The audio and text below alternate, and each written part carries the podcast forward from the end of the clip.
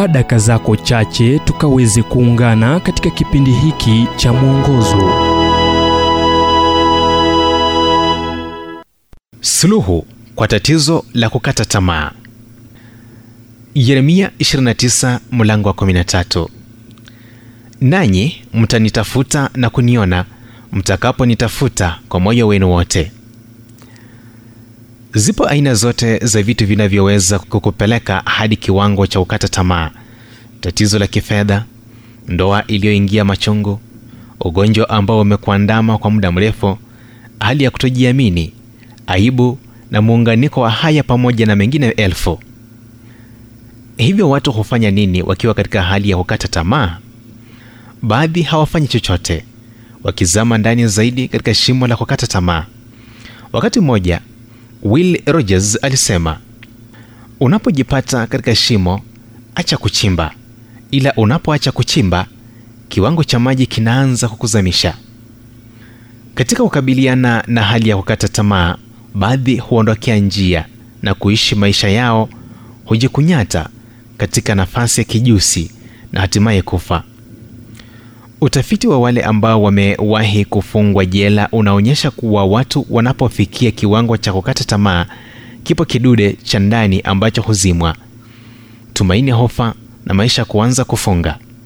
Wengi hujaribu kuondoa hali hiyo kwa kunywa vileo hadi kiwango cha kupoteza fahamu au hutumia madawa ya kulevya ili kuondokea hali hiyo. Baadhi huwa na matatizo ya kiakili na kwa upole kuondokea hali ya kawaida. Taasisi za watu wenye matatizo ya kiakili zimejaa watu wa aina hiyo. Ila ipo njia nyingine ya kuondokea gereza la kukata tamaa, ile ambayo imetembelewa vyema, kunakiliwa mara kwa mara na kuhusishwa na wanaume na wanawake wanaoweza kusema, nimewahi kuwa hapo, ninajua inachohusu.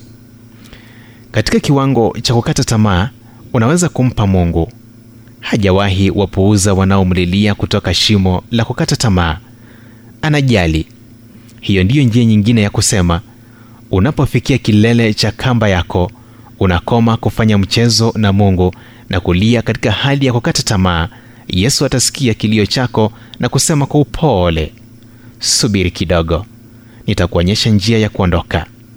Nilitoka katika giza la kaburi, chukua mkono wangu na utembee nami. Ujumbe huu umetafsiriwa kutoka kitabu kwa jina Strength for Today and Bright Hope for Tomorrow kilichoandikwa naye Dr. Harold Sala wa Guidelines International na kuletwa kwako nami Emmanuel Oyasi. Na iwapo ujumbe huu umekuwa baraka kwako, tafadhali tujulishe kupitia nambari 0722 331 412 ni 0722 331 412.